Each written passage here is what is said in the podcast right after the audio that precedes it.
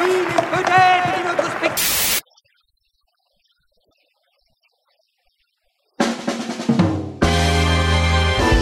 La Palme d'Or revient au metteur en scène de Triangle. C'est non.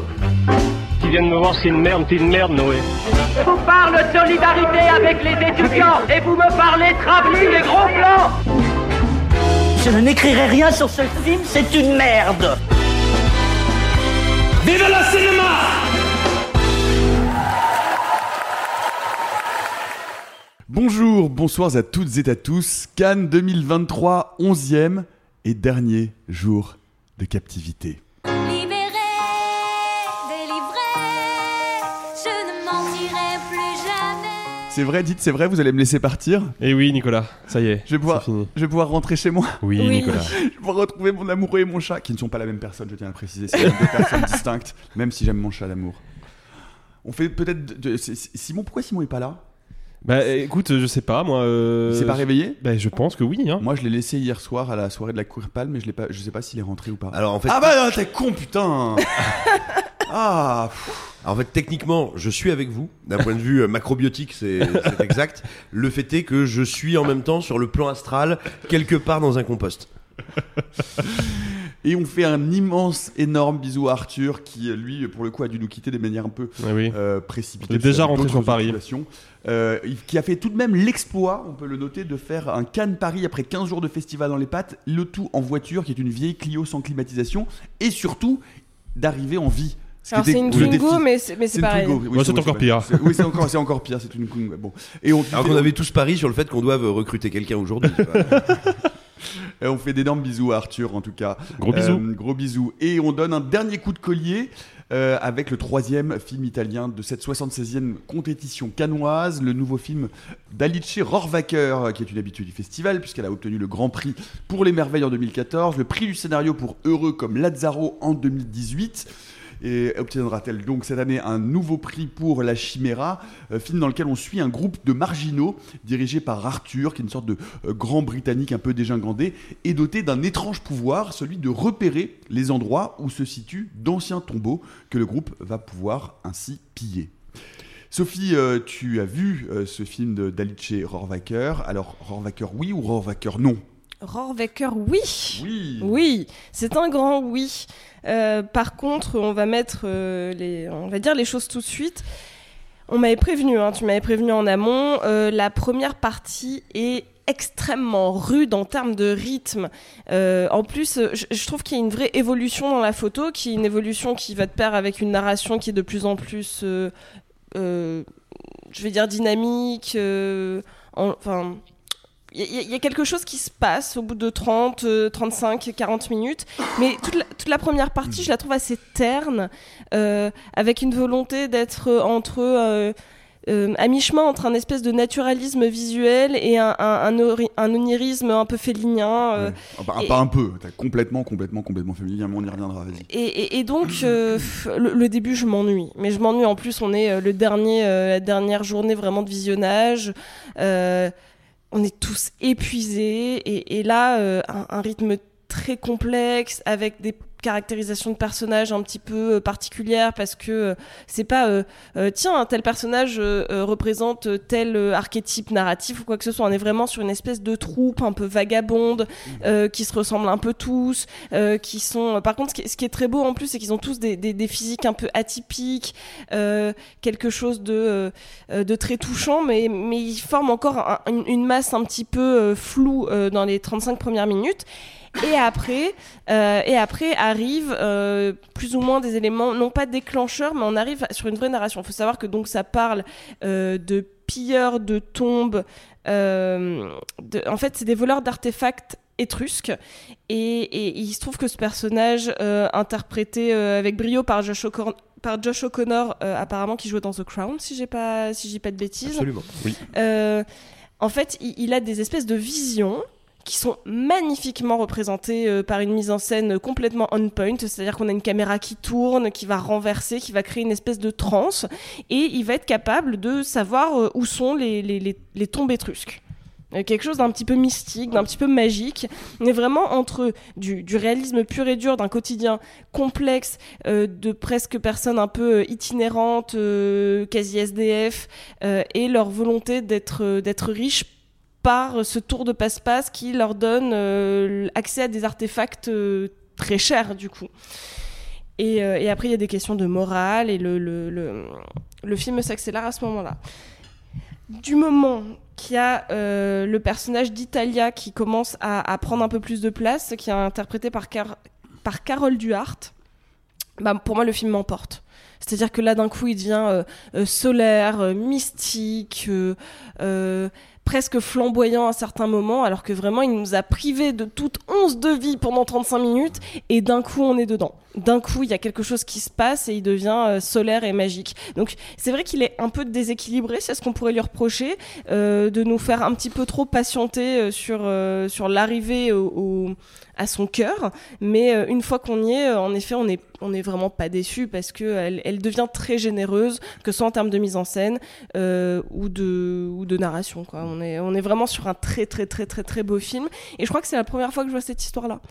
C'est un peu rare, hein, à Cannes, on en, on en bouffe des films, mais là, euh, moi, ces voleurs, euh, de, de, ces pilleurs de tombes, euh, je, les trouve tous très beaux, tous très beaux. Oui, c'est- un, un drôle, drôle d'objet ce, ce film d'Al- d'Alice Rohr- Rohrwacher. Euh, parce que ça fait partie de ces films, on en a parlé plusieurs fois au cours du festival, que, que moi j'appelle de, des films à péage ou à ticket d'entrée. C'est-à-dire que effectivement, il faut s'accrocher un peu, il faut avoir certaines clés, mais une fois qu'on a ces clés, mais d'une certaine manière, je pense que Dodin Bouffant est un film à ticket d'entrée. Euh, Oui. je, je pense que le, le Nourri Bilge Ceylan est un film à ticket d'entrée. Bon, bref, mais une fois qu'on les a, et ben d'un seul coup, on rentre et on pénètre dans une expérience de cinéma euh, complètement captivante et passionnante. Euh, donc ça vaut le coup de s'accrocher. Mais c'est vrai que cette première partie de, de, de, de la chimère est une partie, moi, une partie qui, c'est pas seulement qui m'a ennuyé, moi, qui vraiment je me suis dit que j'allais mourir d'ennui, et qui même a commencé à m'agacer, parce que on rentre et donc Alice euh, Rohrwacher, pardon, commence à, poser un peu euh, les, jalons de son univers et c'est des jalons hyper référentiels. C'est-à-dire que c'est de l'hommage euh, au grand cinéma italien. Il y a une scène qui est vraiment quasiment la strada où ils arrivent avec une espèce de, d'assemblage où ils sont tous maquillés. Euh, c'est dans une sorte de, de carnaval avec un, magicien. Enfin bref, on est vraiment littéralement, on n'est même plus dans l'hommage, on est dans la citation. Et, euh, et alors, évidemment, le film va parler de manière astucieuse de ce qui est enfoui, de ce qu'on va déterrer, euh, des trésors qu'on va aller chercher et qu'on va aller glaner dans le passé, de la transe que ces trésors provoquent chez le héros. Donc on voit bien là euh, l'aspect symbolique et la portée du film euh, par rapport à l'histoire du cinéma italien.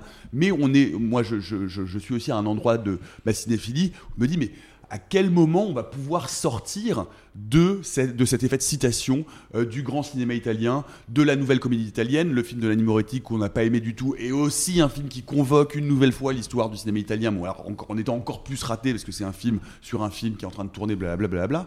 Euh, mais voilà, moi, ce, début m'a vraiment agacé. Euh, et alors que la photo est magnifique et que pourtant il y a une scène d'introduction Ouais. merveilleuse dans la, le la train. scè- la scène d'intro est très belle et l'écho qu'elle en fait Ouais. plus tard, j'en parle, j'ai les frissons. bah, hein. on a des frissons aussi. Non, et puis, et puis, cette, et puis cette phrase du contrôleur qui lui dit, parce que euh, euh, Josh O'Connor est en fait en train de dormir, on comprend qu'il sort de prison, euh, qu'il qu'il est pas lavé, qu'il est, qu'il qu'il est en état de clochardisation complète. Et le contrôleur lui dit une phrase un peu cryptique qui lui dit mais euh, vous êtes si, si vous êtes en train de faire un rêve, si vous rêvez un rêve, c'est un rêve dont vous ne connaîtrez pas la fin. Euh, et c'est très, non mais vraiment c'est très, très, joli euh, et ça dit, ça raconte évidemment quelque chose du film que, que vous que vous qu'on vous laisse découvrir.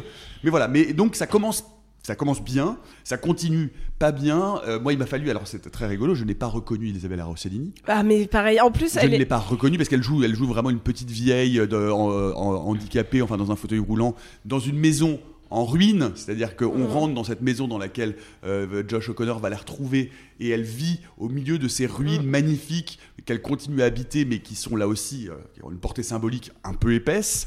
Euh, D'autant qu'il va y avoir une autre maison en ruine qui va être à nouveau réhabitée par des femmes dans une sorte de, De collectif. co- de collectif féminin. Donc voilà, on voit bien ce que Ali Rohrwacher est en train de nous raconter, mais l'avantage et ce qui est génial et heureusement, c'est qu'à un moment donné, elle rentre dans du récit. C'est-à-dire qu'elle ne fait pas juste ce récit euh, symbolique, euh, un, peu, un, peu, un, peu- un peu épais, euh, de réflexion, de méta-réflexion sur le cinéma ou d'image de ce qu'est en train de devenir le cinéma italien, mais elle, elle ancre ça avec une très belle histoire d'amour et surtout un récit haletant. C'est-à-dire qu'à un moment donné, il se passe quelque chose et, le, ré- et, et- et le- la narration commence d'un seul coup à prendre le pas.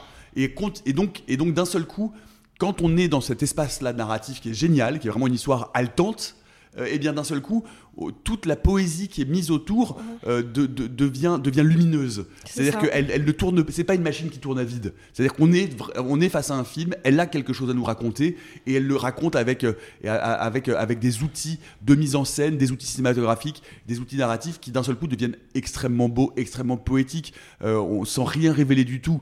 Cette, cette statue magnifique. Oh Il y a une histoire vraiment bouleversante cette statue, cette statue qu'on décapite.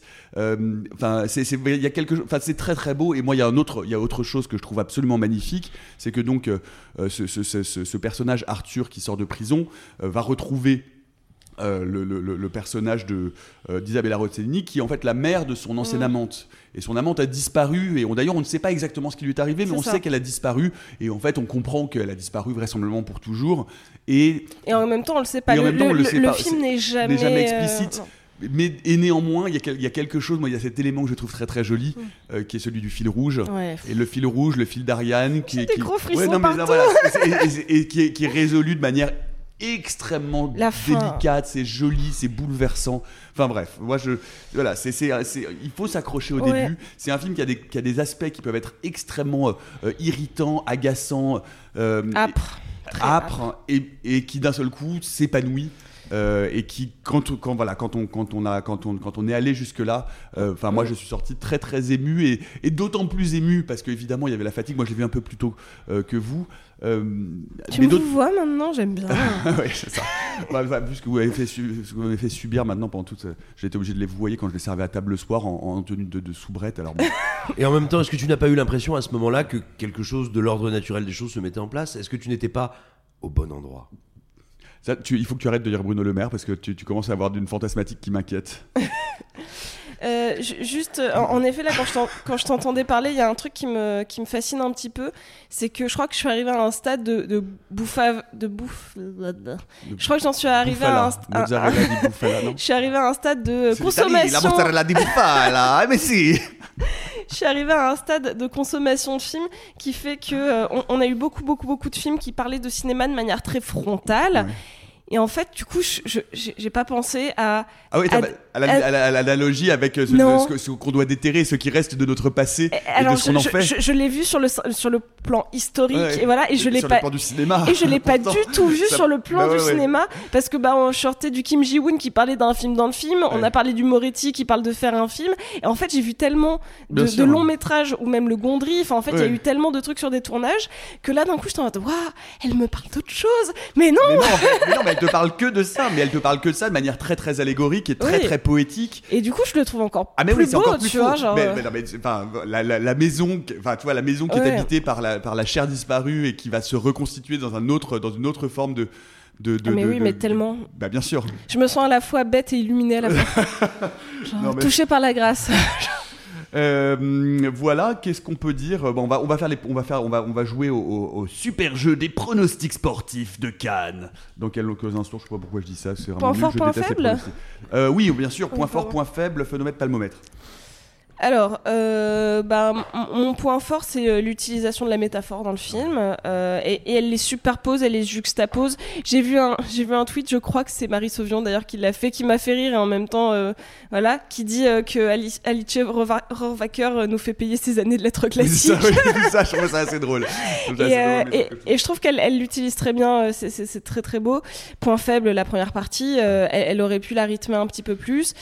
Euh, phénomètre, alors moi pas du tout, mais la personne qui était assise juste à côté de moi s'est marrée tout le film, tout le film. Mais euh, premier degré, hein, pas pour se moquer, elle, riait, elle était italienne d'ailleurs, et euh, j'avais l'impression que ça lui parlait. Et d'ailleurs, il y a marqué comédie dramatique, donc je pense que ça peut faire rire. Et euh, palmomètre, pour moi pour l'instant, c'est mon prix du scénario. Je, trouve qu'il est, il est très très bien écrit. Point fort, il y a pas mal de, pas, mal de points forts. Je trouve que c'est un film qui, euh, qui fourmille euh, d'idées, de mise en scène, effectivement, et, de, et, de, qui, qui a une, une palette immense, en fait. Une, une, palette euh, technique, hein, déjà, parce que c'est un film qui est euh, tourné avec différents types de pellicules. On passe du 8 mm au 16 mm. sur, on, voit que c'est vraiment une pellicule un peu abîmée.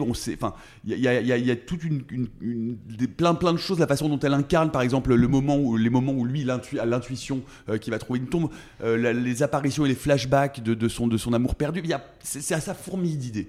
Euh, et puis, gros point fort aussi, euh, Josh O'Connor, moi que je Ouais. trouve, euh, pour le coup, pas du tout solaire, mais au contraire, dans un truc très, très, très lunaire, très mélancolique, assez taiseux. euh, et en même temps, on sent que c'est quelque, que, c'est- que c'est un homme qui, qui, qui- qui est sur le point de tomber en morceaux tout le temps, euh, qui est sur une ligne de fracture. Moi, c'était, moi, c'est vraiment mon, mon prix d'interprétation masculine putatif. Euh, vraiment, je trouve que c'est, euh, c'est vraiment un très très beau rôle euh, et que c'est, que c'est lui qui tient aussi beaucoup ce film euh, sur, sur ses épaules, euh, puisque effectivement, c'est le seul qui est à peu près caractérisé du groupe, à part, à part l'autre, À part Italia. Non, mais Italia et, non, et l'autre, surtout celle, celle de, celle de la fin. Ah bah Ouais. oui, oui, oui. Donc ça, c'est le point fort. Phénomètre. Je sais pas si on peut parler de fun, euh, mais en même temps, euh, alors fun non, parce que moi c'est pas un film qui m'a fait rire à proprement parler, mais c'est un film extrêmement, euh, euh, extrêmement généreux et rewarding quand on commence à rentrer dedans. Et là vraiment, c'est parce que c'est un film généreux en fait, c'est vraiment un film généreux.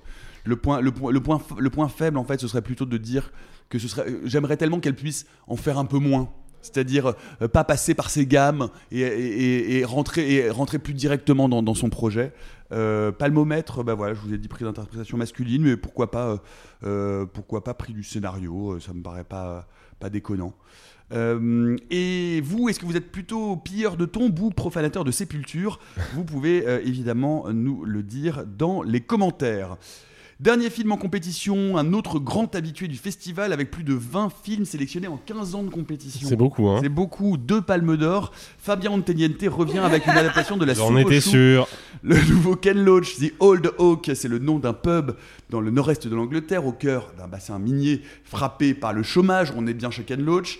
Pub qui va accueillir des réfugiés syriens, ce qui n'est pas pour plaire à tout le monde.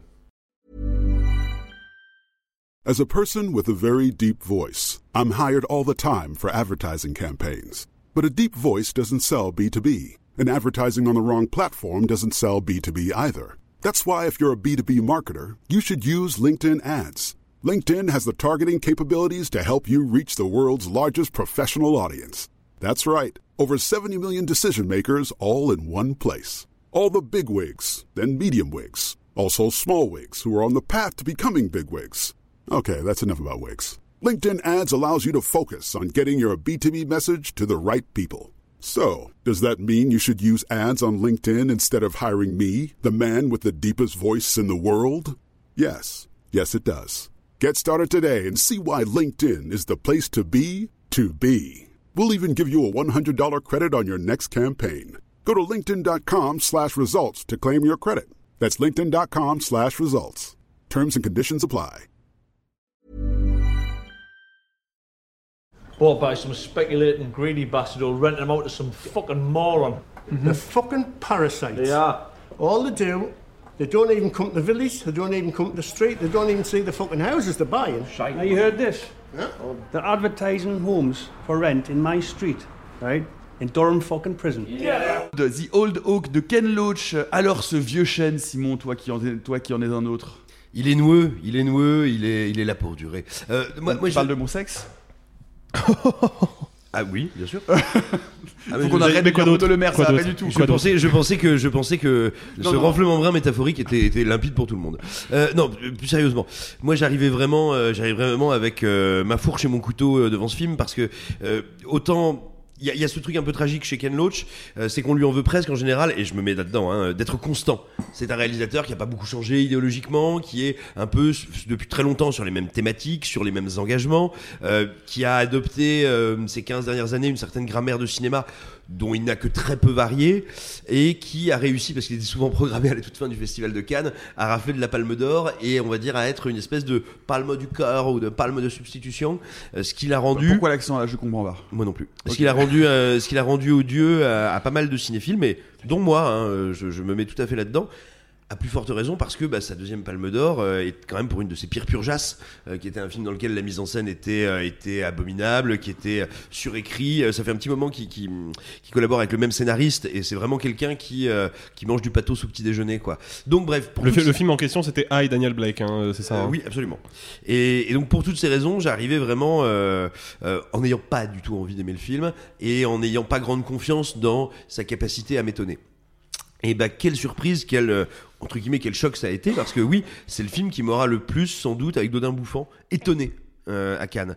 Il s'ouvre sur ce qui est peut-être la meilleure ouverture ou en tout cas la plus intelligente en termes de cinéma, la plus belle introduction que j'ai vue euh, que j'ai vue à Cannes. Je mets Dodin Bouffant à côté parce que Dodin Bouffant, on n'est pas exactement sur une introduction, l'introduction elle dure 40 minutes donc on est sur un geste un peu différent, mais là vraiment une vraie introduction, c'est-à-dire comment est-ce que je vais caractériser un de mes principaux protagonistes.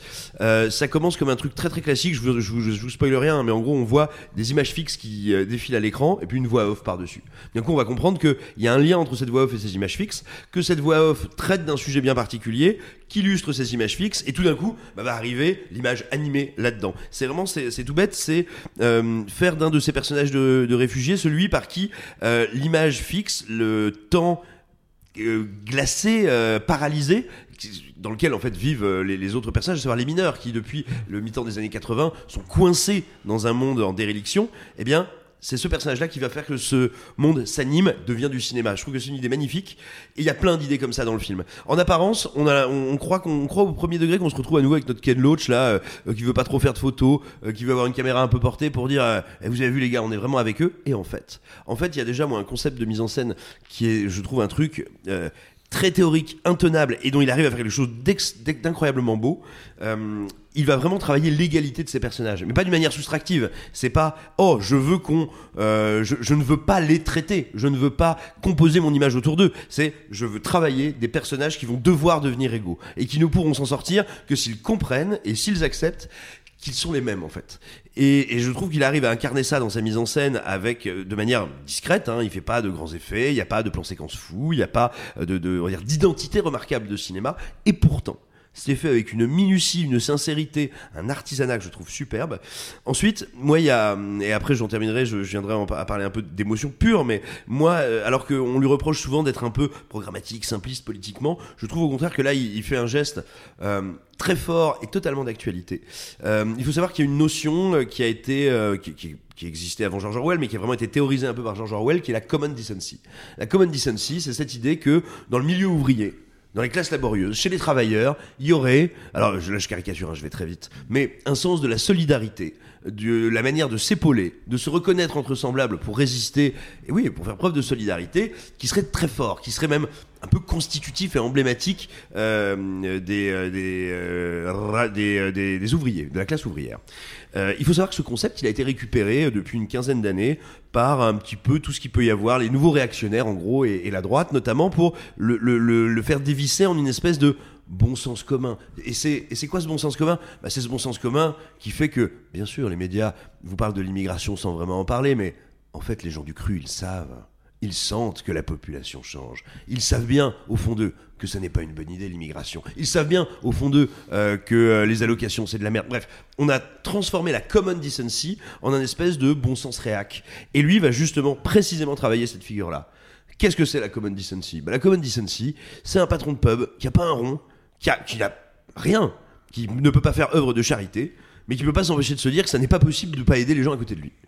Pas parce qu'il est euh, Jésus euh, descendu de sa croix, pas parce qu'il est génial, parce que lui aussi est un fils, est un fils de mineur, parce qu'il sait ça, et il sait qu'on est plus fort ensemble, et qu'il n'y a que comme ça qu'on peut s'en tirer, tirer. Sauf que euh, le, film va, va être, à mon sens, très fin et pas du tout manichéen là-dessus, parce que ce type, il tient le pub, où tout le monde se réunit, qui est en gros le dernier endroit de lien social de cette petite ville, de ce petit village, et donc là aussi où il y a bah, euh, les, vieux racistes, les gens aigris, les gens malheureux, les gens que, qui en ont pris tellement dans la gueule dans, euh, dans le- l'Angleterre post-Thatcher, qui ne peuvent pas faire ce ou qui ne parviennent pas à faire ce mouvement-là. Et donc il est à la fois celui qui permet aux autres de se rassembler, celui qui permet aux intolérants et aux racistes d'exister, et en même temps celui qui veut aider les autres. Et je trouve que tenir ça, c'est euh, c'est très ambitieux en fait politiquement comme programme, vraiment, c'est très fin. Euh, J'ajouterais, là c'est vraiment du, de la blague, mais euh, j'avais pas vu venir, mais c'est vraiment c'est le John Wick communiste. hein. En gros, le- la, la tagline pourrait être "Ils ont tué son chien, il va ressusciter l'international." Et j'aime bien. Euh, et je terminerai en disant que en plus, il y a un truc qui me touche beaucoup dans le film, c'est la capacité de Loach à sortir de son programme. Loach, c'est un vieux coco à l'ancienne. Et ben 86 ans cette année. Hein. ah oui, puis, attends, puis 60 ans de carrière, quoi. Et ce vieux coco à l'ancienne, dont on peut faire le pari qu'il est, c'est pas un fou du christianique, du christianisme, euh, du spirituel messianique, enfin voilà, ça doit pas être trop trop sa cam. Et ben, il te filme quand même, euh, cette exilée euh, syrienne qui, elle, est bouleversée quand elle rentre dans une cathédrale parce que ça lui rappelle des bâtiments à, à valeur spirituelle et historique et religieuse qui ont été détruits, euh, euh, qui ont été détruits euh, en Syrie, et, la manière dont Loach a d'embrasser et d'accueillir des élans et des élans euh, de bouleversement, quoi, esthétiques et humains, qui a priori ne sont pas les siens. Je pense que Loach, il n'en a pas grand chose à foutre euh, de- d'aller dans une cathédrale entendre des chants grégoriens. Je pense qu'il s'en cogne. Euh, mais le fait qu'il soit capable d'accompagner son personnage à ce moment-là et de mêler euh, ces territoires, parce qu'encore une fois, c'est pas anodin d'aller chez les mineurs qui se sont fait euh, détruire, massacrer par le thatcherisme, et de dire, mais en fait, on ne pourra aller mieux que le jour où on va commencer à faire des trucs ensemble. C'est à la fois extrêmement simple, volontairement naïf. Et je trouve que, mais je trouve que c'est traité avec une rigueur intellectuelle, une humanité, une dignité, euh, et puis un sens de la didactique. Putain, qu'est-ce que c'est malin sur la manière de présenter les problématiques que je vois chez très peu de cinéastes aujourd'hui. Ça me rappelle euh, ce film, tu te souviens du coréen qui s'appelle euh, de Kim Song-hoon avec ces gens, tu sais, il y a un film catastrophe et ils sont bloqués dans un Tunnel. Alexis, à toi. Fils de Babel. tu Elle sais. est technique. Fils Elle est de- technique. Tu sais quoi J'espère qu'à un moment, tu vas, on va faire une pause, tu vas te lever pour aller aux toilettes et tu vas t'asseoir sur tes couilles en rentrant. C'était quelle délicatesse. Je l'ai pas. Ah bah parce que Simon a fait un tunnel. Il va faire un bon gros tunnel. D'accord, excusez-moi. Euh, oui, alors que vous, sur Festival. Remarché, pas du tout. Voilà. Oh, bah non, pas du Non, tout. non, On a- moi, je je vais on dialogué, excuse-moi, nous on a partagé notre enthousiasme. Moi, je pense que je vais être un peu plus bref et surtout beaucoup plus sévère euh, que Simon avec le film. Je, je reconnais, euh, et je suis d'accord avec toi, Simon, là-dessus, l'in- l'introduction du film est super intéressante. Et elle est super intéressante parce que dès le départ, elle établit une espèce de, de brouillage entre la fiction et le documentaire. Et c'est quelque chose que le film va travailler puisque on voit bien que Ken Loach, et ça fait longtemps hein, que c'est comme ça dans son cinéma, il travaille avec des acteurs qui sont des illustres inconnus, qui d'ailleurs pour certains ne sont même pas des acteurs professionnels, c'est des gens qu'il a, qu'il a chopé en casting sauvage et qu'il met devant sa caméra. Il tourne dans des décors réels, avec le moins d'effets euh, de mise en scène ostentatoires possible, avec le moins d'effets d'éclairage. Il essaye d'aller vraiment chercher l'ADN de l'Angleterre rurale et prolétaire d'aujourd'hui qui, comme tu l'as souligné Simon, est aussi l'Angleterre euh, rurale et prolétaire d'hier, parce que c'est vraiment une partie de l'Angleterre qui n'évolue plus, qui, qui- qui est coincée, qui stagne. Là où moi j'ai un problème avec le film, c'est que je trouve que il, il est fondamentalement intellectuellement et artistiquement malhonnête. Pourquoi? Parce que Déjà, moi, le, film, je trouve, dans sa représentation de, des problématiques politiques liées à l'immigration, liées au désœuvrement économique, social et humain de l'Angleterre euh, rurale et de l'ex-Angleterre minière, je trouve que le film est assez simpliste. C'est-à-dire que moi, je, ne sors pas du film en ayant l'impression d'avoir appris quelque chose euh, sur le- l'Angleterre. J'avais déjà une idée globale de tout ça quand je faisais des cours d'histoire au collège et au lycée. Donc, j'ai pas le sentiment que le film mette une pièce de plus dans la machine. Mais surtout, c'est un film qui prétend être le plus réaliste et le plus cru et le plus direct possible, en tout cas qui prétend entretenir une connexion directe, naturaliste avec son sujet. Sauf que c'est pas le cas. C'est pas le cas pourquoi? Parce que le film suit un programme scénaristique bien établi, bien calibré, où chaque petit élément qui pourrait être un élément du réel que Ken Loach choisirait de capter comme ça au détour du tournage, en fait a été savamment pensé et écrit pour servir de carburant à la narration. Donc en fait, c'est un film que je trouve mais extraordinairement écrit par rapport à ce qu'il nous promet euh, dans sa mise en scène. Tu prenais l'exemple du chien. Euh, On pourrait dire que c'est un spoil de dire que le personnage, à un moment, malheureusement, va- va perdre son chien. Non, c'est pas un spoil. Parce que dès la deuxième séquence où le chien apparaît, on comprend tout de suite ce qui va lui arriver. Mais surtout, on déduit déjà à ce moment-là que c'est la mort du chien qui va provoquer une bascule chez lui. On sait comment cette bascule va s'opérer parce que, pareil, ça a déjà été lourdement introduit dans les dialogues et dans le scénario. On se doute bien qu'il va y avoir des problèmes pour le personnage principal quand il choisira enfin de faire un pas vers cette communauté de migrants euh, syriens qui vient d'arriver dans son village. Et on se doute bien qui va lui poser problème et de quelle manière. Donc en fait, le film dissimule derrière un, apparat de réalité euh, brute, captée telle qu'elle, et ben dissimule tout un arsenal de techniques cinématographiques que je trouve assez grossières, que qui me donne l'impression que le film me prend un petit peu pour un imbécile, et surtout, là où est pour moi le, le- vrai euh, problème, j'ai presque envie de dire idéologique avec le film, c'est que ce n'est pas parce que le film dit des choses politiquement intéressantes et avance avec un discours qui est un discours d'inclusion, un discours d'ouverture, d'ouverture vers l'autre, d'ouverture vers le monde, et un discours de réconciliation euh, et même un peu de résilience pour certains personnages, ce n'est pas parce que le film avance avec ça qu'il peut se permettre d'être cinématographiquement parlant assez plat, scénaristiquement très lourdement écrit. Moi, c'est ça qui me pose problème. C'est-à-dire que j'ai le sentiment que si Ken Loach bénéficie de la place dont il bénéficie dans le paysage du cinéma international, et s'il a été maintes fois sélectionné, maintes fois primé, que ce soit au Festival de Cannes ou ailleurs, c'est parce que il avance avec les grandes eaux de, euh, de la gauche tolérante et, ouverte d'esprit. Et moi, ce qui me pose problème, c'est que je me dis, ok, je suis d'accord avec toi idéologiquement en fait, et je suis d'accord avec toi depuis toujours. J'ai toujours été d'accord avec toi. Le souci, c'est que moi, je vais pas dans une salle de cinéma pour lire un tract politique, quand bien même le tract politique me parle. Je vais au cinéma pour voir un film de cinéma, et là, je suis face à un projet cinématographique que je trouve, d'un point de vue esthétique, très faible, d'un point de vue scénaristique, très lourdement très très lourdement écrit. Donc en fait, je suis désolé, mais pour moi, le contrat n'est pas rempli. Si Ken Loach avait décidé d'écrire 5 ou 6 pages de tracts et de les envoyer dans toutes les boîtes aux lettres des journalistes du monde pour expliquer, bah voilà ce qui se passe en Amérique minière avec les migrants, j'aurais certainement En lu son... Angleterre, En, en Angleterre, oui. J'aurais certainement lu son, euh, son tract et je l'aurais lu avec beaucoup, beaucoup d'intérêt. Et je pense que je, je, je l'aurais trouvé euh, très pertinent et très agréable à lire. Le fait est que je suis au cinéma et bah, c'est pour voir un film de cinéma. Et c'est là qu'est mon désaccord avec, euh, avec euh, le cinéma de Ken Loach. Alors, Simon, peut-être, parce qu'effectivement, tu as beaucoup parlé de thématiques, mais qu'est-ce que- qu'en est-il précisément du cinéma? C'est-à-dire de la mise en scène, de la photographie, dont on sait que c'est quand même pas euh, la, carte majeure et la toute Ken Loach globalement. Euh, alors j'a- j'apporterai une nuance. On sait qu'il y a des projets dans lesquels il ne, il ne joue pas ces cartes-là. Mais tu regardes quelque chose comme Le Vent se lève, par exemple, en termes de cinématographie, euh, je veux dire, euh, ça, ça, ça, ça cassait des ronds de chapeau quand même. Je ne sais pas ce que veut dire cette expression. Non, non, mais, non, mais je, je parle, alors, je parle vraiment du Ken Loach récent. hein, Bien sûr. tu vois. Oui, mais alors, mais moi, moi, ce qui me pose problème avec euh, avec les griefs que tu que tu as brillamment énoncés et griefs qui sont partagés par beaucoup de, de spectateurs du film depuis depuis hier, hein, c'est que pour moi, ils s'appliquent à la perfection, avec précision et exactitude et pertinence, aux 4, 5 précédents Ken Loach. Vraiment. Et je ne retrouve absolument pas ça là-dedans. Pourquoi? Pour plusieurs raisons.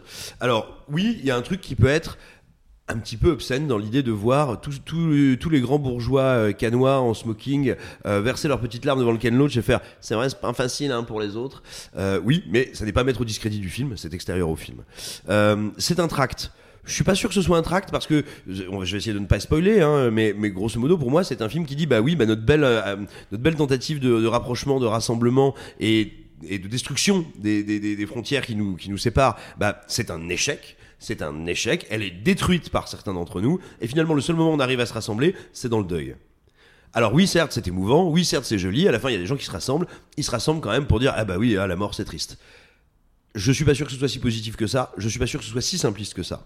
Euh, ensuite, euh, tout, ça, tout ça est grossier, mais, mais je pense que c'est oublier aussi un petit peu que Ken Loach est en train de parler d'un réel qui est grossier. On est dans un réel où on a un maire qui a dû démissionner parce que euh, des nervis d'extrême droite ont, ont- ont- sont allés jusqu'à pratiquer des attentats euh, dans sa ville et sur sa propriété. On est dans un pays qui négocie de manière, on va dire, euh, peu compatible avec l'éthique, avec le Royaume-Uni pour ne pas lui envoyer d'exilés et de migrants.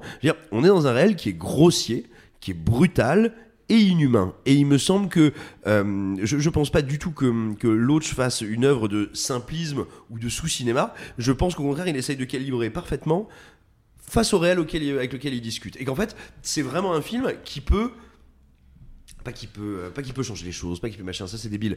Euh, mais en fait j'ai le sentiment que c'est un film qui est d'une humilité absolue. Justement moi j'ai pas l'impression que le film me donne de leçons. De par la manière dont il est filmé de par la manière qu'il a c'est ce que je disais un petit peu tout à l'heure de placer ses personnages dans le cadre. Euh, de par la manière qu'il a d'accorder à l'idée peut-être de la grâce du petit miracle parce qu'il y a des trucs dont L'autre n'a rien à foutre, mais il sait que ses personnages, et peut-être ceux qui pourraient être touchés par le film, vont être touchés par ça. Et vraiment, Ouais. voilà, moi j'ai- en fait j'ai l'impression que le film paye pour les 3-4 derniers Loach, qui étaient des purjas infâmes. Alors, mais c'est peut-être c'est peut-être le cas, mais encore une fois, moi, le, le problème que- qui me pose avec le film, c'est que justement, je trouve que il prétend toucher du doigt une réalité, alors qu'en fait, cette réalité, il la réorganise sous forme de scénario académique. Et c'est ça qui me pose souci. Je m'explique. Il y a une séquence dans le film où il est question d'un vieux panneau euh, électrique qui alimente une pièce du pub et on nous dit clairement le panneau électrique il est hyper vétuste, il n'a pas été rénové depuis 15 ans, c'est des vieilles installations, c'est pas c'est vraiment vraiment pas sécure de l'utiliser. Euh, Ken Loach aurait pu se dire bah voilà, je suis dans mon décor de pub de l'Angleterre rurale et je vois ce vieux panneau électrique. Je le filme je filme ce vieux panneau électrique parce que ce panneau électrique, il traduit par sa vétusté la précarité et le, désœuvrement de cette population. Il aurait pu juste nous le montrer comme une information directement puisée dans le réel. Or, ce panneau électrique, il n'est pas simplement filmé. À côté, il y a un personnage d'électricien qui est en train de nous dire Vous avez vu le panneau électrique là? Attention, hein, parce qu'il est quand même en très mauvais état. Et moi, spectateur, à, cet- instant-là, je me dis plus Ah bah tiens, voilà un petit bout de réalité matérielle capté au détour du tournage. Non, je me dis ça, c'est une préparation.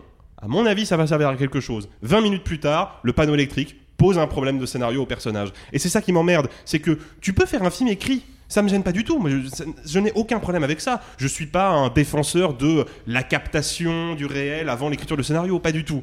Mais j'ai le sentiment que le film prétend capter un réel, alors qu'en fait, il suit les lignes d'un scénario préécrit et préétabli, et c'est ça qui me dérange. Alors, bah, oui, c'est mais qu'il là- avance pas à visage découvert. C'est ça oui, qui me mais dérange. alors, alors, c'est- alors, bon, au-delà du fait que je trouve que ton reproche, c'est vraiment c'est couper les cheveux en 8 et, et essayer de les Non, parce que c'est un exemple parmi des dizaines d'autres dans le film. Euh, Non, non, mais non, à commencer par le chien. Non, mais je veux dire, commencer par le chien. Pas ton exemple, mais le, ton- ce positionnement-là. Et, et surtout, moi, j'ai pas du tout l'impression que ce soit la, la prétention du film. Le film commence, on en a parlé d'ailleurs, tu vois, de cette ouverture, par un pur artifice de cinéma. Par du pur artifice, de la pure construction. Non. Et pour moi, le film, le film, c'est vraiment, je vais te dire un truc, hein, c'est le film doudou.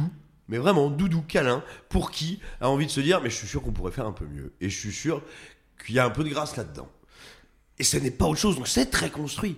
C'est très attendu. Mais je trouve que c'est fait, encore une fois, avec un talent, une humilité et une humanité que je retrouve pas dans Mais pour moi, pour, revenir très brièvement sur cette introduction, euh, je, je n'ai pas dit, j'ai dit que cette introduction, selon moi, elle était intéressante parce qu'elle brouillait la frontière entre fiction et documentaire, et pour moi, elle fonctionne comme une note d'intention du film. C'est-à-dire que Ken Loach nous dit, bah voilà, moi j'ai décidé d'essayer d'évoluer entre la fiction et le documentaire. Bah non, il dit Sauf- qu'il va passer de l'un à l'autre. Oui, exactement, je pars de ça, mais en fait, ce que je vais vous faire, c'est une histoire. Mais oui, mais en fait, pour moi, je suis désolé, pour moi, ça fonctionne pas. Parce que je, je ne vois passer cette intro, je, n'ai plus l'impression d'être dans un film qui mêle la fiction et le documentaire, j'ai l'impression d'être dans un, dans un film qui déguise une fiction en documentaire. Ça me gêne. Ah oui, d'accord, je, je- je- je comprends, mais. Sophie J'avais une petite anecdote mignonne sur euh, sur euh, sur Ken Loach. euh, Les deux gauches, c'est ça? Alors oui, À la base, mais, elle s'appelait Ken de gauche. mais, mais, euh, vous savez, ce, ce truc qu'on peut reprocher, euh, notamment, on en a parlé euh, beaucoup ici, hein, des positionnements comme euh, Ruben Östlund euh, qui, euh, qui veut être moralisateur, mais qui au final euh, profite beaucoup du système, etc. Bon, on va pas revenir dessus. Euh, mon frère a croisé euh, Ken Loach euh, dans le train le lendemain de sa Palme d'Or. Il était en seconde classe en train de certainement faire Ken Paris pour après certainement reprendre l'Eurostar. C'est-à-dire que le mec il vient pas du tout en jet privé en, tout. Genre c'était vraiment un, vieux monsieur avec sa palme posée en boule dans son sac, assis en deuxième classe, à attendre que le temps passe. Et je, je sais pas, je parle pas du cinéma, j'ai pas vu le film, j'ai vu La Chimera ou quoi que ce soit. Mais en tout cas, quand j'ai su ça en 2016, je me suis dit, ok, c'est mignon. Genre, je, je suis contente que le mec qui a fait Daniel Blake prenne pas un jet privé après. C'est con, hein, c'est tout bête. Ah, mais je mais- pense que je pense que euh, je pense que le, le- le cinéma de Ken Loach pour moi a un vrai problème de malhonnêteté intellectuelle dans son dispositif. Je ne pense en revanche pas du tout que Ken Loach soit intellectuellement malhonnête en tant qu'être humain. Non, je pense je- qu'il il a des convictions très sincères et qu'il vit selon ses convictions. hein. Je, je pense. En fait, je voulais juste le, le repréciser parce que je trouve que c'est un exemple un peu rare, en fait. Je, voilà, c'est tout. J'aime bien cette anecdote. Moi, j'ai une, dernière question pour, pour conclure euh, euh, pour Simon, parce que je, trouve que malgré tout, enfin, je- je- ce que je comprends pas très bien dans ton argumentaire, notamment autour, autour de la mise en scène, c'est que si je la résume, et je, je la résume de manière cari- caricaturale pour te faire réagir, donc c'est certainement un grand trait, mais tu dis, puisque euh, son- sa volonté c'est de euh, filmer euh, la, la réalité euh, politique et sociale, et bien du coup sa mise en scène euh, va être une non mise en scène parce qu'il faut euh, être au plus proche de la réalité et donc euh, avoir une image qui est une image Non, non, euh, qui n'est pas une image travaillée. Absolument pas. Bah, c'est ce que j'ai compris. Alors, bah, parce que tu comprends rien. Euh, non, mais euh, non, tout, non, ce que je dis, c'est qu'il se pose la question de comment essayer de représenter l'égalité. Et comment le représenter, justement, non pas en faisant une non-mise en scène, non pas par soustraction, mais comment je fais pour faire, dans mon montage, dans mon découpage, dans mes cadres, exister tous ces personnages avec la même dignité? Et comment je fais pour que cette famille de Syriens qui vient euh, déposer un peu de bouffe au pub pour aider pour le grand raout qui veut l'organiser, comment je Le fais? Grand raout, tu veux parler euh, du le gros Didier, oui. Euh, euh, non, mais com- comment faire pour av- trouver un dispositif de cinéma qui euh, ne les traite pas comme, euh, on va dire, de manière pusillanime ou euh, de manière larmoyante et comment faire pour que mes trois, mes trois poivreaux racistes à côté qui leur envoient des fions j'arrive à montrer qu'il y a là aussi un processus de destruction sociale et du corps social. Bref, comment traiter mes personnages à égalité. Ça ne veut pas dire ne pas filmer, ça ne veut pas dire ne pas mettre en scène, ça veut dire trouver un moyen pour que la mise en scène sorte des questions de bien, mauvais, gentil, pas gentil. Euh, je- alors là, je vais vous spoiler un peu, c'est vraiment, mais comme le disait, euh, oui, oui, et j'en terminerai par là, mais pour donner un exemple, et comme le disait Alexis, en plus, c'est vraiment un truc très prévisible, donc c'est pas, je, je vais pas vous cramer le film, hein, mais euh, dans ceux qui sont très aigris dans ce petit village et qui euh, se désolent tant de voir arriver les Syriens que de les voir arriver dans leur bar, euh, il y a un type dont on comprend, dont on sait que c'est probablement un ami d'enfance du patron du bar. Et ce type, bah, quand on le voit avec ses copains, avec ses copains fachos, c'est de loin le plus modéré, calme. Et pourtant, il aura un geste terrible dans le film. Et en fait, le film arrive à te montrer qu'il y a comme ça des mouvements, des nuances qui traversent les êtres humains, que ce type n'est pas que d'un bloc, et qu'au au final, au final, quand il faudra se rassembler, c'est quand même lui qui sera touché. Alors qu'il a été peut-être le plus hypocrite, le plus faux cul, et et voilà, ce que je veux dire, c'est que le film, justement parce qu'il se pose la question de comment ma mise en scène peut sortir de la morale, du bien, du mal, du gentil, du méchant, arrive à donner un espace et une liberté à ces personnages que je trouve remarquable et qui, en termes de, de, de travail de cinéma, me paraissent euh, sans, sans équivalent au sein de la croisade cette année. Euh, Alexis, point fort, point faible, phénomètre, palmomètre. Euh, bah, point fort, je vais en donner deux rapides parce que j'étais quand même très sévère avec le film. Le premier, c'est euh, Dave Turner, l'acteur qui joue euh, TJ, donc le patron du pub, qui est vraiment pour le coup un acteur, euh, un illustre inconnu, comme souvent chez Ken Loach, mais un acteur vraiment brillant et qui compose un personnage très touchant, je dois le reconnaître. Et puis, euh, effectivement, Simon l'a relevé, euh, donc je vais abonder dans ton sens. Le film a une vraie intelligence, c'est de nous montrer que on n'est pas euh, unilatéralement raciste. C'est pas quelque chose qui est dans l'ADN de l'humain. C'est souvent le fruit d'une déliquescence sociale et d'une déliquescence politique aussi. Et ça, le film est suffisamment intelligent pour le, pour le souligner avec une certaine nuance. Point faible, je l'ai dit, je trouve que le scénario est hyper programmatique et qu'en plus, le film n'assume pas d'avoir un scénario programmatique et essaie de le, de le déguiser en, en fiction documentarisée. Et ça, moi, c'est quelque chose qui me, qui me gêne profondément. Phénomètre, je dirais euh, 3, 4 sur 10. C'est pas ennuyeux, mais c'est pas fun. C'est quand même un film assez triste. Euh, palmomètre. ouais, Est-ce que l'histoire va se répéter? Est-ce que le fait que Ken Loach passe en, fin de festival va bouleverser le jury et que sans recul ils vont lui donner une récompense suprême? Honnêtement, je pense pas. Mais je serais, je serais pas surpris qu'il reparte avec quelque chose quand même, euh, peut-être un prix secondaire, peut-être un prix du jury ou quelque chose comme ça. Voilà. Simona Ya Euh, Point fort. Pour moi, le point fort, c'est la manière, euh, l'articulation entre l'humain et le théorique mm, au sein de la mise en scène. C'est pour ça que je parlais de common decency, c'est pour ça que je parlais des thématiques, et c'est pour ça que j'en revenais à l'humanité, ce qu'évoquait aussi Alexis.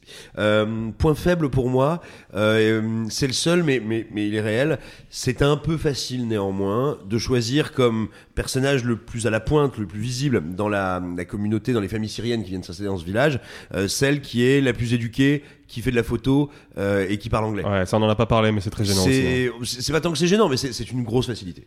C'est-à-dire que, effectivement, dire qu'on s'intègre bien quand euh, on parle la même langue, euh, qu'on connaît plein de trucs et machin, oui, effectivement, je serais curieux de voir comment sa mère s'intègre. Ouais, voilà. C'est un peu problématique quand même. Ça- non, pas problématique. Ah, un peu compliqué. Non mais vas-y, j'ai pas vu Non, le mais- film donc je, Tu vois, oui, non, non, mais Je le découvre, problématique, ouais. non, parce qu'il faut aussi bien que c'est, tu vois, il faut bien euh, un premier, un premier truc pour, pour, dé- pour dénouer. Mais c'est un- c'est une vraie faiblesse. Euh, euh, le, fun est absent. Donc, euh, je- on va dire 2 sur 10 en phénomètre. Palmomètre, alors je pense honnêtement que Robin Oslund, avec deux palmes au compteur, ne donnera jamais une troisième palme à Ken Loach. Il préférera tuer tous les membres de son jury à la main ou à la petite cuillère avant. Euh, donc ça n'arrivera pas, il aura pas de palme. Non, il aura peut-être euh, euh, le prix du gentil, du gentil papy. Euh, The Old Oak de Ken Loach, est-ce que vous êtes plutôt vieux chêne ou jeune roseau? Vous pouvez nous le dire, euh, et bien sûr, dans les commentaires. Euh, le palmarès, c'est ce soir, et Cannes ne serait pas Cannes sans jouer au petit jeu des pronos, qui est, euh, littéralement le même mot que porno à une lettre près. Est-ce que c'est un hasard? Je ne le crois pas. Du coup, nous avons, bah, nous, nous sommes appliqué euh, ce jeu du, palmarès et des, pronostics, avec les pronostics qui seront ceux que l'on que l'on aime les prix que nous aimerions donner ce qu'on appelle les prix de cœur et euh, les pronostics en considérant un peu l'intégralité le jury euh, l'histoire euh, des, des- des- des prix précédents. Et euh, on, on- on commence par le prix du scénario on remonte jusqu'à la Palme d'Or on fait comme un vrai euh, on fait comme un comme un comme un- qu'on fasse tous les prix? Bah, Oh oui, mais oui, ça, mais va, très mais ça va rapidement, vite, hein, on- on, on développe pas. hein, euh. alors allez on commence par le prix du scénario euh, Sophie Moi, ce sera du coup pour la Chimera. euh, et je pense que, bon, euh, maintenant, avec réflexion, elle l'a déjà eu, le prix du scénario. Mais pour l'instant, c'est celui que j'ai vu qui est le plus travaillé, en tout cas le plus méticuleux. Donc, euh, pour moi, c'est à la fois un coup de cœur et un pronostic. Alexis Euh, moi, je pense que le prix du scénario euh, devrait aller, selon moi, à l'enlèvement de Marco Bellocchio. Parce que c'est pas le, c'est loin d'être le film de Bellocchio le plus intéressant, mais je trouve que dans son écriture, il convoque beaucoup de choses qui, elles, sont passionnantes. Et en plus, je trouve qu'il a un personnage principal, ce fameux euh, Edgardo Mortara, qui est un personnage assez cryptique. Et c'est pas facile de tenir un film sur un personnage dont finalement on ne saura presque rien euh, encore à la fin du film. Par contre, je pense que le, le jury, à mon avis, il y a plus de chances que le Todd Haynes soit récompensé pour l'écriture de scénario. Simona Sur le scénario Ouais. Alors le scénario, bah, si vous regardez un peu ces dernières années, je crois qu'il y a une règle immuable, c'est qu'ils doivent remettre ce prix en dernier, ils sont là, ah putain, mais à qui on le donne Euh, Qui est-ce qu'on aime bien qu'on n'a pas encore primé? Donc en général, ça va toujours un film dont le scénario n'est pas du tout le central. Donc moi je pars plutôt sur Les Fidolfa, parce que Les Fidolfa n'est remarquable, enfin, pas n'est remarquable que, mais est principalement remarquable par son dispositif de mise en scène. Et comme souvent, quand il y a un grand dispositif de mise en scène, on va primer le scénario. CF euh, Léviathan. Et toi, ton coup de cœur? Ah, bonne question. Mon quelle de- préparation c'est- vous savez c'est c'est- c'est un métier de professionnel hein. Oui, mais alors, mais comme je déteste les, les pronos, j'ai du mal. Mon coup de cœur, ce serait plutôt pour Monster, dont je trouve qu'effectivement, en termes d'écriture, c'est le plus accompli. tu détestes les pronos mais tu détestes pas les pornos Euh, bah, euh, Non, ok. Euh, euh, pareil, oui, moi, prix du scénario Monster. Monster, euh, donc, qui a reçu le prix de la Queer Palm hier, euh, remis Oui. par John Cameron Mitchell, et qui est une très très jolie Queer Palm, parce que c'est par ailleurs un, un- un extrêmement joli film. Moi, je pense effectivement que Monster peut repartir pour les mêmes raisons que Simon, avec le prix du scénario, et pronostic pour les mêmes raisons que Simon, les filles d'Olpha. Prix de la mise en scène, Sophie. Mon coup de cœur, et parce qu'il ne l'a jamais eu, euh, c'est Asteroid City euh, de Wes Anderson, parce que euh, s'il y a bien quelque chose qui caractérise tout le cinéma de Wes Anderson, c'est que sa mise en scène, c'est ce qui le caractérise le plus, à savoir sa photo, son, son dispositif, le fait de faire des choses extrêmement symétriques. Et, et c'est juste que comme il l'a jamais eu, j'aimerais bien qu'il l'ait. C'est pour ça, pas particulièrement pour celui-là, mais pour l'ensemble de son œuvre. Et pour moi, justement, le prix de la mise en scène irait plutôt à l'enlèvement. Parce que Mhm. je pense que euh, quand on veut récompenser un réalisateur un petit peu potentiellement en plus en, en- en fin de carrière, voire même en fin de vie, lui donner le prix de la mise en scène, symboliquement, c'est quelque chose. C'est-à-dire que c'est un grand réalisateur. Bah, euh, moi, pour les, mêmes raisons que Sophie, euh, mon, coup de cœur irait plutôt vers Asteroid City parce que Wes Anderson a développé un système formel unique. Il le maîtrise à la perfection et c'est quand même assez rare dans le paysage du cinéma américain. Et puis ça fait plusieurs fois qu'il est sélectionné en compétition et qu'il repart avec rien. Au bout d'un moment, ce serait bien qu'on juste on reconnaisse le fait qu'il est dans la compétition avec les autres. Euh, et je pense qu'effectivement, vu que Marco Bellocchio est un cinéaste âgé, un peu fatigué, que ça devient compliqué pour lui de faire des films et qu'en plus, il a toujours ce truc d'aller chercher des sujets qui sont exigeant et ambitieux, donc ça lui demande beaucoup de temps et beaucoup d'énergie. À chaque fois qu'il sort un film, c'est potentiellement le dernier. Et je pense que le jury peut aller euh, dans ce sens-là et se dire, bah, c'est le dernier Bellocchio, on lui file la mise en scène. Simona.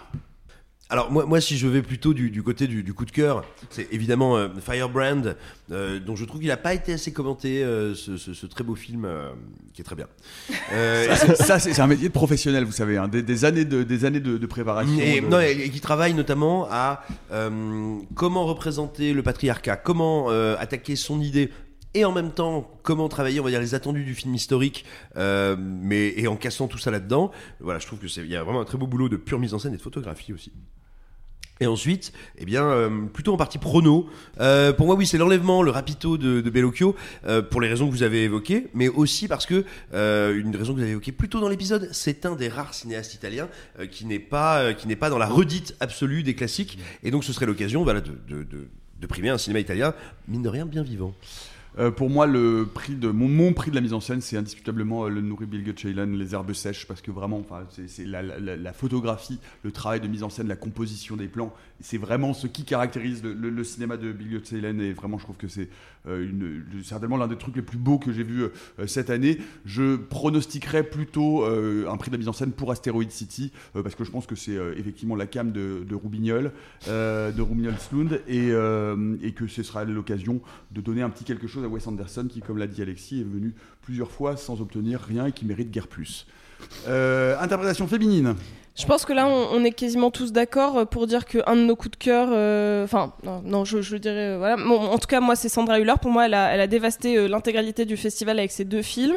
Anatomie Je- d'une chute et, The Zone of Interest. Of Interest. Et je pense que The Zone of Interest aura un prix plus haut et qu'il y a une histoire de cumul impossible. Donc je pense qu'elle l'aura pour Anatomie d'une chute, qui a un prix cumulable interprétation féminine, soit avec un prix du scénario, soit avec un prix du jury.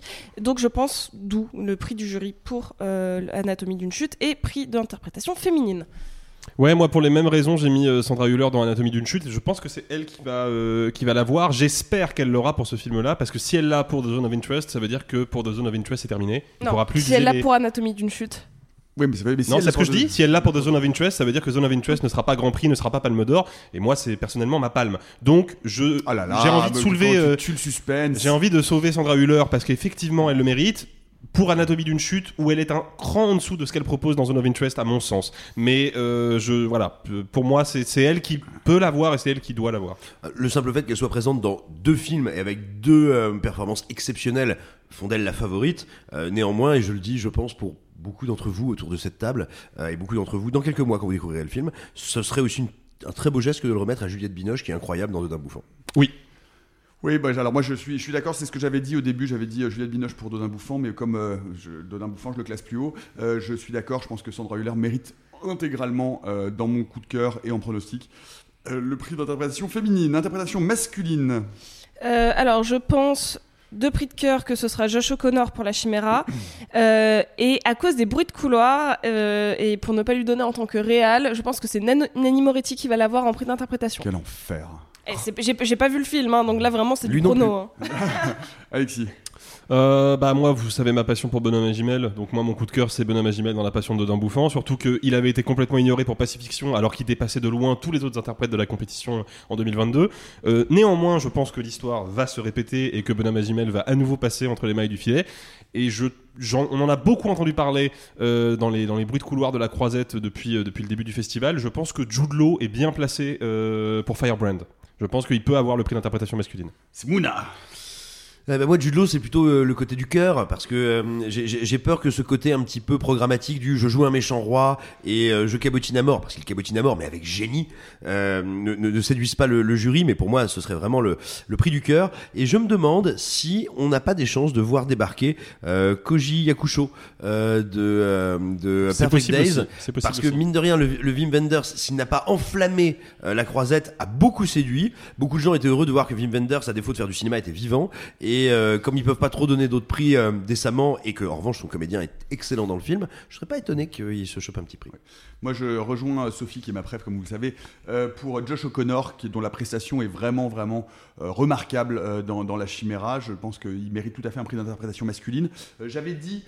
Pour, me mettre un peu dans, dans- dans l'esprit, et vous êtes sûr que c'est désagréable de Rougnal Slund, euh, qu'il il pourrait euh, vouloir primer Black Flight, parce que je pense que c'est un film qui peut lui plaire, euh, et qui pourrait vouloir primer Sean Penn, qui pour le coup euh, se dégage un peu du marasme de ce film avec une interprétation euh, assez brillante, Ouais. mais euh, j'ai euh, vérifié a posteriori. Sean Penn a déjà eu, eu le prix d'interprétation masculine pour She's So Lovely, donc peut-être pas deux fois. Mais est-ce que, est-ce que, est-ce que ça peut peser dans le pour ou dans le contre? C'est la question. Tu vois. Est-ce qu'ils veulent faire le- la doublette ou est-ce qu'ils se disent il l'a déjà eu, on va primer quelqu'un d'autre? Ouais, c'était il y a un petit bout de temps. c'était 97. soir. Sinon, euh, sinon, je suis d'accord, Jude Law euh, fera un excellent candidat. Prix du jury, on arrive dans les trois derniers prix. Mon prix du Ton prix du jury, jury. c'est La Passion de Dodin Bouffant. Et je pense qu'on est tous d'accord pour dire que c'est euh, genre incroyable. En fait, le prix du jury de Grand Prix, la Palme d'Or, c'est un peu. euh, pareil, c'est juste un incroyable film, donc après on le met là où on veut. Par contre, je pense, et c'est là que c'est un peu plus tricky, euh, souvent le prix du jury c'est un ex aequo.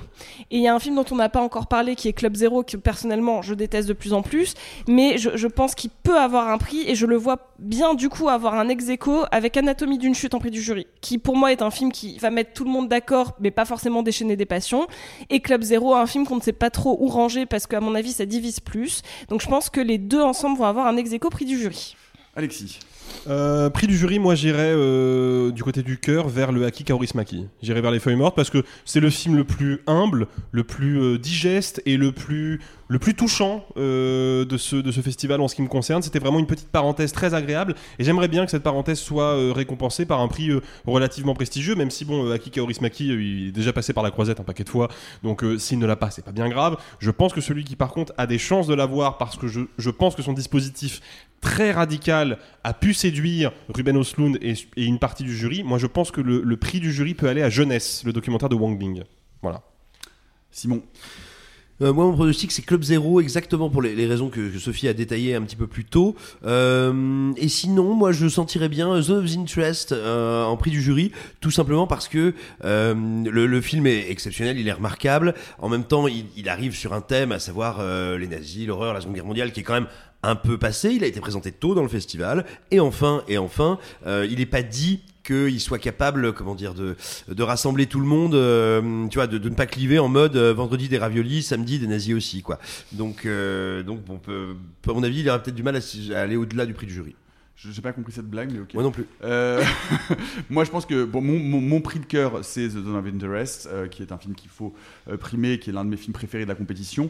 Euh, mon pronostic, c'est plutôt l'anatomie d'une chute, dans le sens où je pense que euh, Ruben Östlund va vouloir primer euh, des films très très marqués, très radicaux, et que Anatomie d'une chute est quand même un film important euh, et qui pourrait faire une sorte de consensus et auquel il faut euh, malgré tout euh, donner un des grands prix du festival. Donc euh, voilà.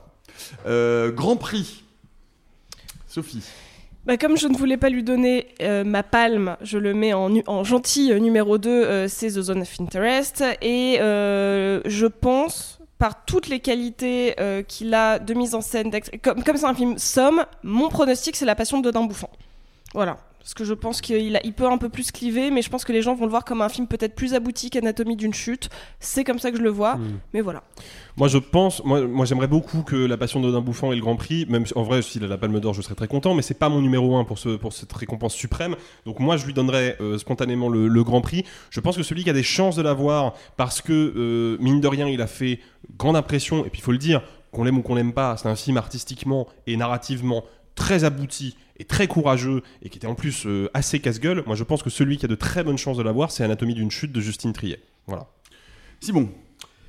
Moi, je, je rêve, mais je pense que je suis seul à Cannes, que Asteroid City ait le Grand Prix, parce que pour moi, c'est vraiment le. Je le confirme, tu es seul.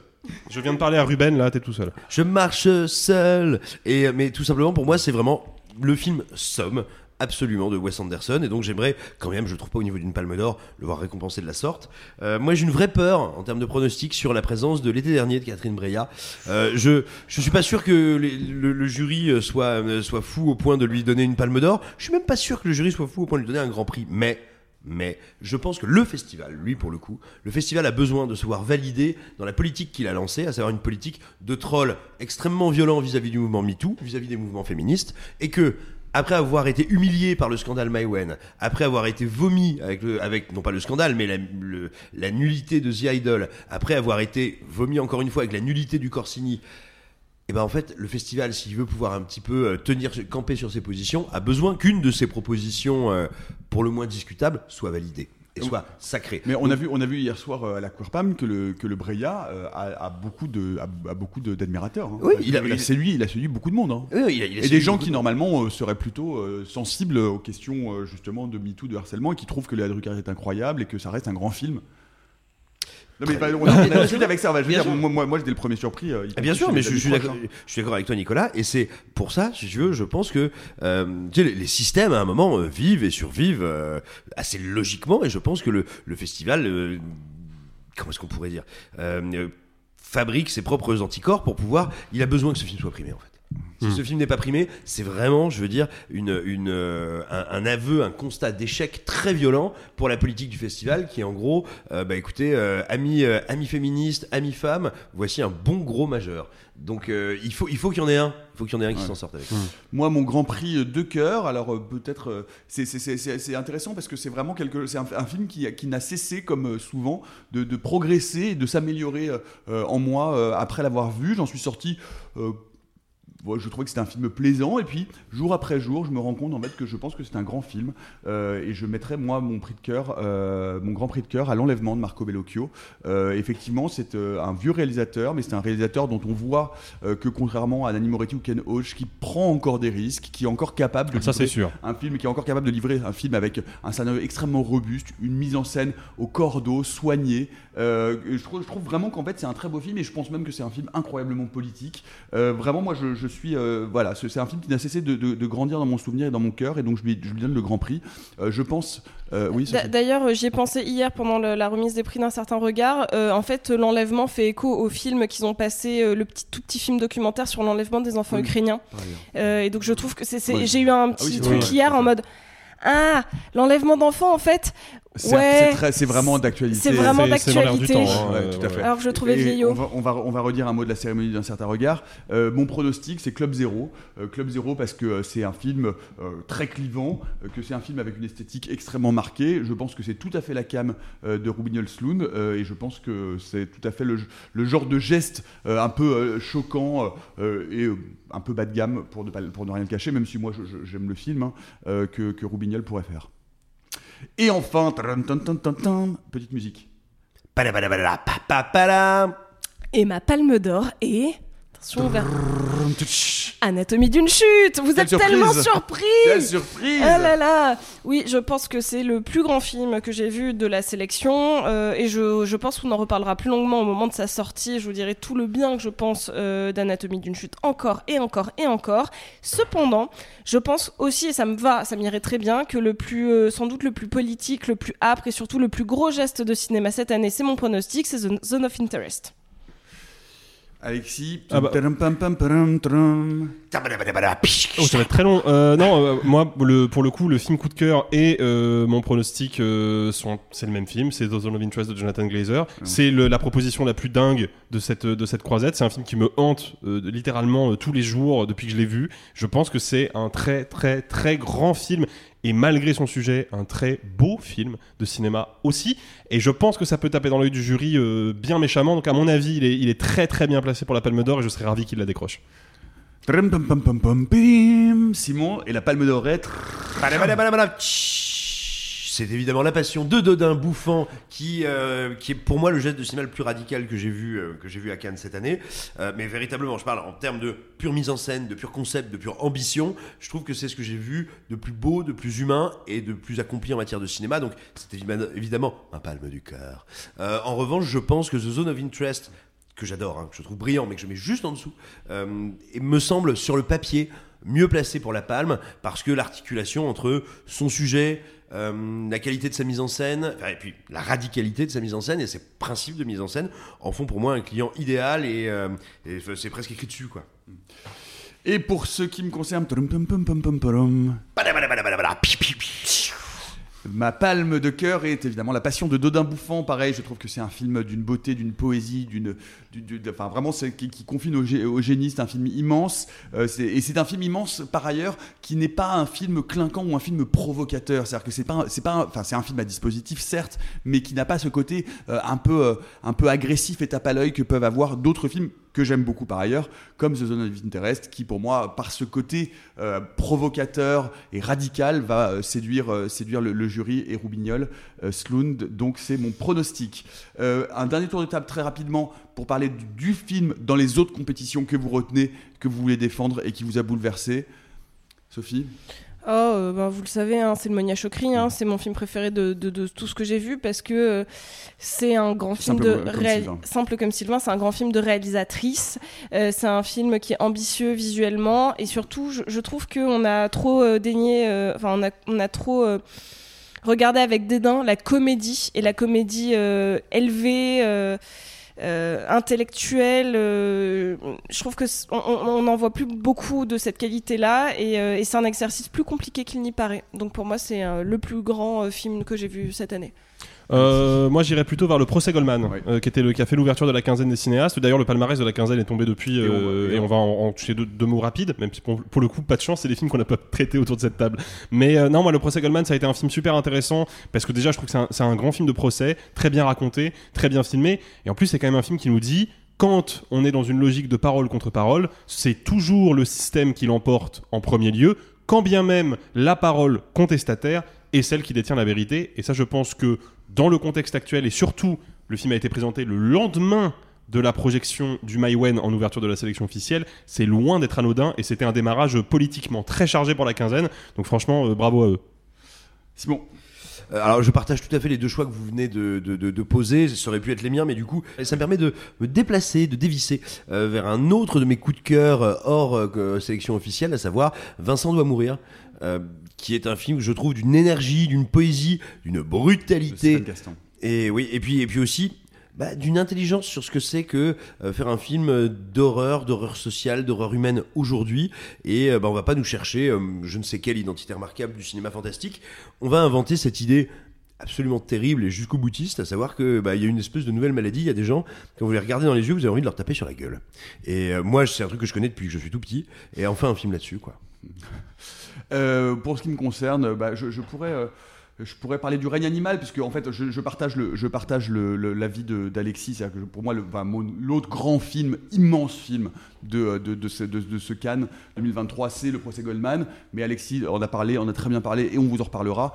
Euh, le règne animal de Thomas Caillet, qui a fait l'ouverture de Un certain regard, qui est euh, un magnifique film fantastique, qui aurait eu, euh, je pense, une place dans le palmarès, qui n'en a pas eu. D'ailleurs, on va y revenir euh, dans un instant, mais euh, euh, qui est vraiment la preuve qu'on peut aujourd'hui en France faire des films fantastiques ambitieux avec un scénario qui plus est euh, des comédies fantastiques, hein, un peu comme euh, Vincent doit mourir, et produire euh, non pas du, du sous-produit euh, de série B ou de série Z, mais finalement des vrais grands et beaux films qui parlent et qui résonnent complètement euh, avec notre société, avec notre époque. Donc, euh, euh, donc euh, voilà, un coup de cœur pour euh, Le règne animal de Thomas Caillet.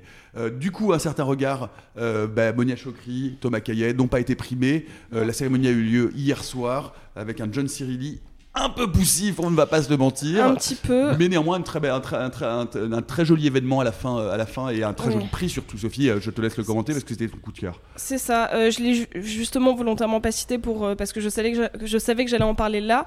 Euh, donc c'est Out to Have Sex dont je vous avais parlé avec beaucoup d'émotion, qui est un, un des rares films que j'ai pu voir qui un, un peu comme After Sun, qui est un parfait mélange entre délicatesse et brutalité. Ce qui, je vais je vais juste raconter comment elle est arrivée. Il faut savoir qu'au moment où on a annoncé le prix, la productrice de Out to Have Sex est montée sur scène et dit euh, euh, euh, Molly arrive, donc Molly Manning Walker, la réalisatrice, euh, elle arrive, elle descendait de l'avion il y a 5 minutes, euh, euh, donc du coup John C. Reilly s'est mis à chanter des chansons en attendant l'arrivée de la réalisatrice. ce qui était plutôt classe, ça, hein. vraiment Parce qu'il chante très très bien en Ouais, plus. Il chante vraiment, bah, c'est, la formation Broadway. Ouais, ça. Il a, il a chanté a cappella. Et c'était vraiment, alors aut- autant que ses discours étaient poussifs, mais poussifs, mais poussifs, autant ça c'était un vrai moment suspendu. Excusez-moi Nicolas, excusez-moi Monsieur Martin, qu'on remette le prix de la liberté à un film pour qui la liberté c'est important, eh bien c'est important. Mais, mais qu'on mette, alors on va, on va reparler du palmarès et- après. et- mais- et le prix de l'ensemble pour un film qui a été fait par des gens ensemble, c'est important. Et, et- et là, on voit euh, une jeune réalisatrice dont c'est le premier film. Moi, je pensais qu'elle partirait avec la caméra d'or, on saura ce soir, euh, qui est littéralement en short euh, de, de confort, en, en basket chaussettes et en grand t-shirt, qui court au travers de la le salle. protocole en PLS. Ah mais complètement, genre elle court, elle est essoufflée, elle arrive et on sent tout le bonheur qu'elle a. On sent que ça a été, bah, comme tous les premiers films, ça a été un run de faire ce film, d'arriver à quelque chose aussi abouti que ça, et ça a été un run pour recevoir le film. Je trouve que l'image est magnifique.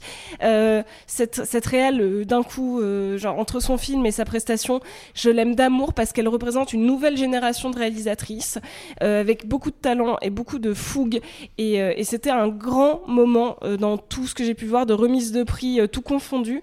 C'était, c'était incroyable, incroyable. On peut peut-être dire un mot du, reste du palmarès, puisque donc euh, le prix Un certain regard a été décerné à How to Have Sex, mais il y a cinq autres prix. Euh, globalement, effectivement, donc euh, Monia Chokri et Thomas Caillet n'ont pas été primés. On peut, euh, moi, alors, je, le- je n'ai, c'est un des films que j'ai raté, mais qui me donne très très très envie, dont j'ai entendu beaucoup de belles choses. Il y a un prix qui s'appelle le prix de la nouvelle voix, euh, qui a été décerné à Augure de Balogie, qui est un, un film euh, queer, mystique, fantastique, assez dingue. Et on, on voit qu'il y a quand même eu globalement une envie de donner un coup de pouce, un coup de projecteur à des cinémas bah, plus rares, à des cinémas qui se font de manière plus difficile, notamment à un film soudanais euh, un film euh, marocain. Enfin bref, on voit, on voit que le, le- le- le- le jury de ce Un certain regard a vraiment bah, fait son rôle de Un certain regard de jury, c'est-à-dire d'encouragement de cinéma émergent. Oui, après, je- moi je, je- je suis très sceptique sur les intitulés des prix et sur ce qu'ils récompensent véritablement. Je pense qu'en fait, le coup euh, qu'a tenté le jury, et c'est plutôt bien senti, je pense que le jury a, a- a pressenti que le palmarès du Festival de Cannes, donc de la sélection, de la compétition officielle, pardon, allait pas forcément être un palmarès euh, euh, politiquement très à jour, euh, même s'il y a des films politiques hein, dans, la, compétition. Je pense qu'un certain regard, ils ont vraiment misé là-dessus. C'est-à-dire qu'ils se sont dit, on va mettre en avant des gens pour qui faire du cinéma et surtout pour qui accéder aux grands messes du cinéma comme le Festival de Cannes, bah, c'est plus compliqué que les autres. On va les mettre en avant, on va les récompenser et on va leur donner un coup de pouce. Et effectivement, moi je trouve le, le speech qu'a donné, le très court speech pour le coup, qu'a donné John C. Reilly avant de remettre le prix Un certain regard à How to Have Sex, a un speech vraiment intéressant parce qu'il Ouais. disait voilà, c'est un film qui nous dit qu'il y a des choses qui doivent changer et que, en fait, si on regarde ce film et qu'on le comprend, eh ben, on comprend précisément ce qui doit changer et quel est le, le moyen, notre- nos moyens collectifs pour que ça change. Et évidemment, il parlait euh, du rapport homme-femme et de la pression euh, de la jeunesse vis-à-vis des rapports sexuels, etc. Et pour le coup, je pense que c'est un geste politique qui est, qui est pas un geste politique de cérémonie, quoi. C'est pas creux. Il y, a, du sens derrière. Et on peut, dire que la productrice, avant que la réalisatrice arrive, elle, avait envoyé un mot. Et la première chose, les premiers mots qui ont été ceux de la réalisatrice, elle dit ce prix euh, va et adressé à toutes les victimes d'agressions sexuelles. Ça. Et ça, dans le contexte de ce Oui. cas 2023, ça n'est pas tout à fait anodin et ça rien. fait plaisir à entendre. Oui, Vraiment. Oui, et euh, un tout petit mot, il y a un, un autre discours qui m'a euh, qui m'a beaucoup plu, euh, qui est celui de euh, d'Asma El Moudir, qui a reçu le prix de la mise en scène pour euh, La mère de tous les mensonges, euh, qui pareil place, euh, enfin qui se place en tant que femme réalisatrice et l'extrait qu'on voit où sa grand-mère lui dit euh, tu peux pas dire que t'es euh, une réalisatrice tu dis que t'es journaliste parce que vraiment réalisatrice c'est un métier de pute vraiment euh, j'ai trouvé que c'était très beau qu'elle dise regarde mamie là je peux te le dire je suis réalisatrice et je suis reconnue. Et, et je trouve qu'en fait c'est encore c'est encore un vrai sujet d'être réalisatrice d'être une femme au festival de Cannes on l'a vu cette année.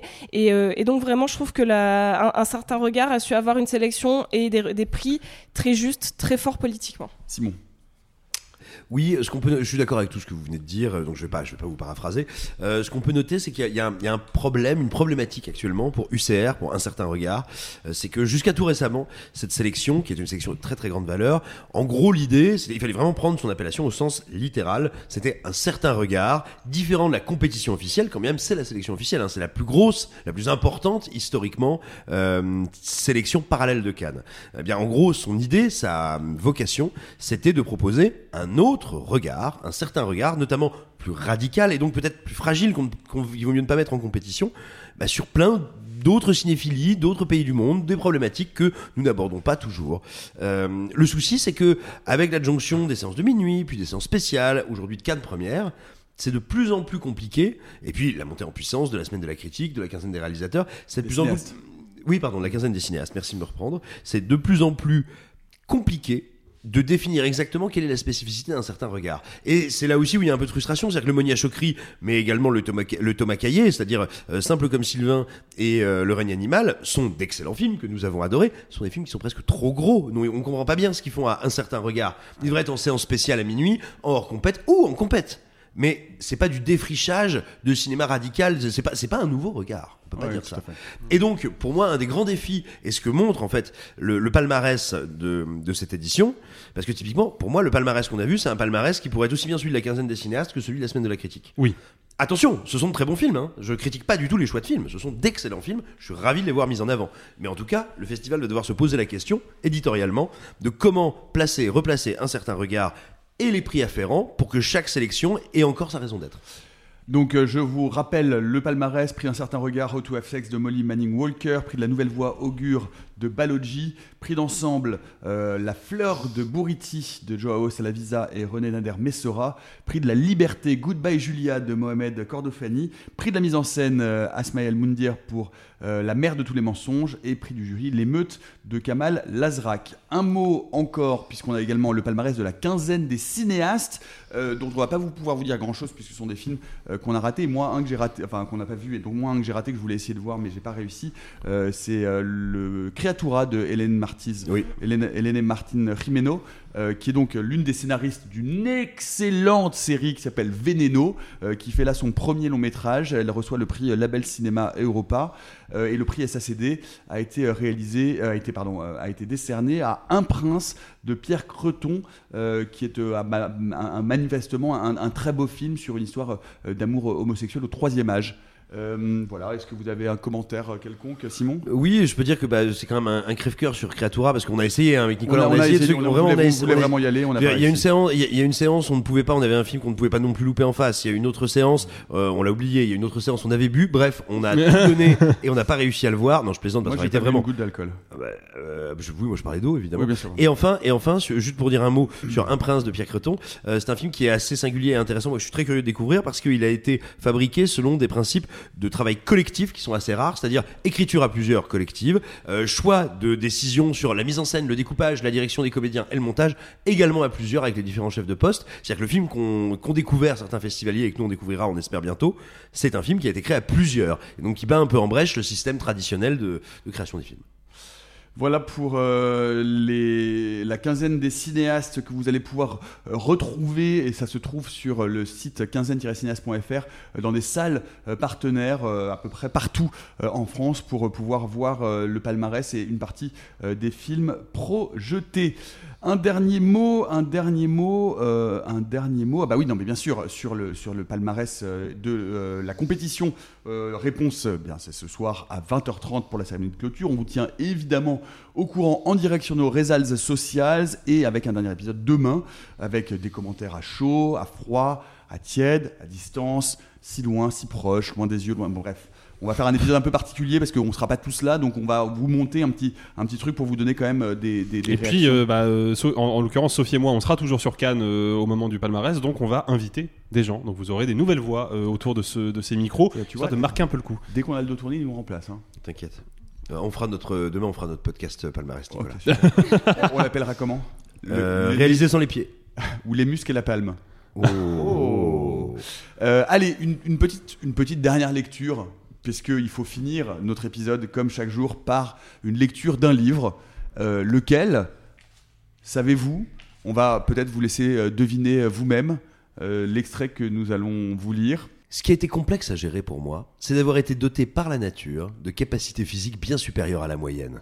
Cela m'est tombé dessus, alors que je n'avais rien demandé, et j'ai longtemps eu du mal à m'en accommoder, même si j'ai toujours eu conscience que c'était un atout plutôt qu'un handicap. À la frontière entre l'adolescence et l'âge adulte, j'étais un jeune homme très costaud, avec une structure que je croyais alors incassable. Au moindre effort, je faisais du muscle, en deux temps, trois mouvements, de sorte qu'à 20 ans, j'avais un physique qui n'engageait pas à me chercher querelle. Je ne souhaitais évidemment pas faire peur, mais la réalité, c'est que j'ai dû composer avec cette crainte quasi animale que provoquaient ma taille, ma carrure et ma voix. J'ai compris bien plus tard, lors d'une mission en Afrique, sur quel ressort reposait cette peur physique en observant le comportement des grands singes entre eux.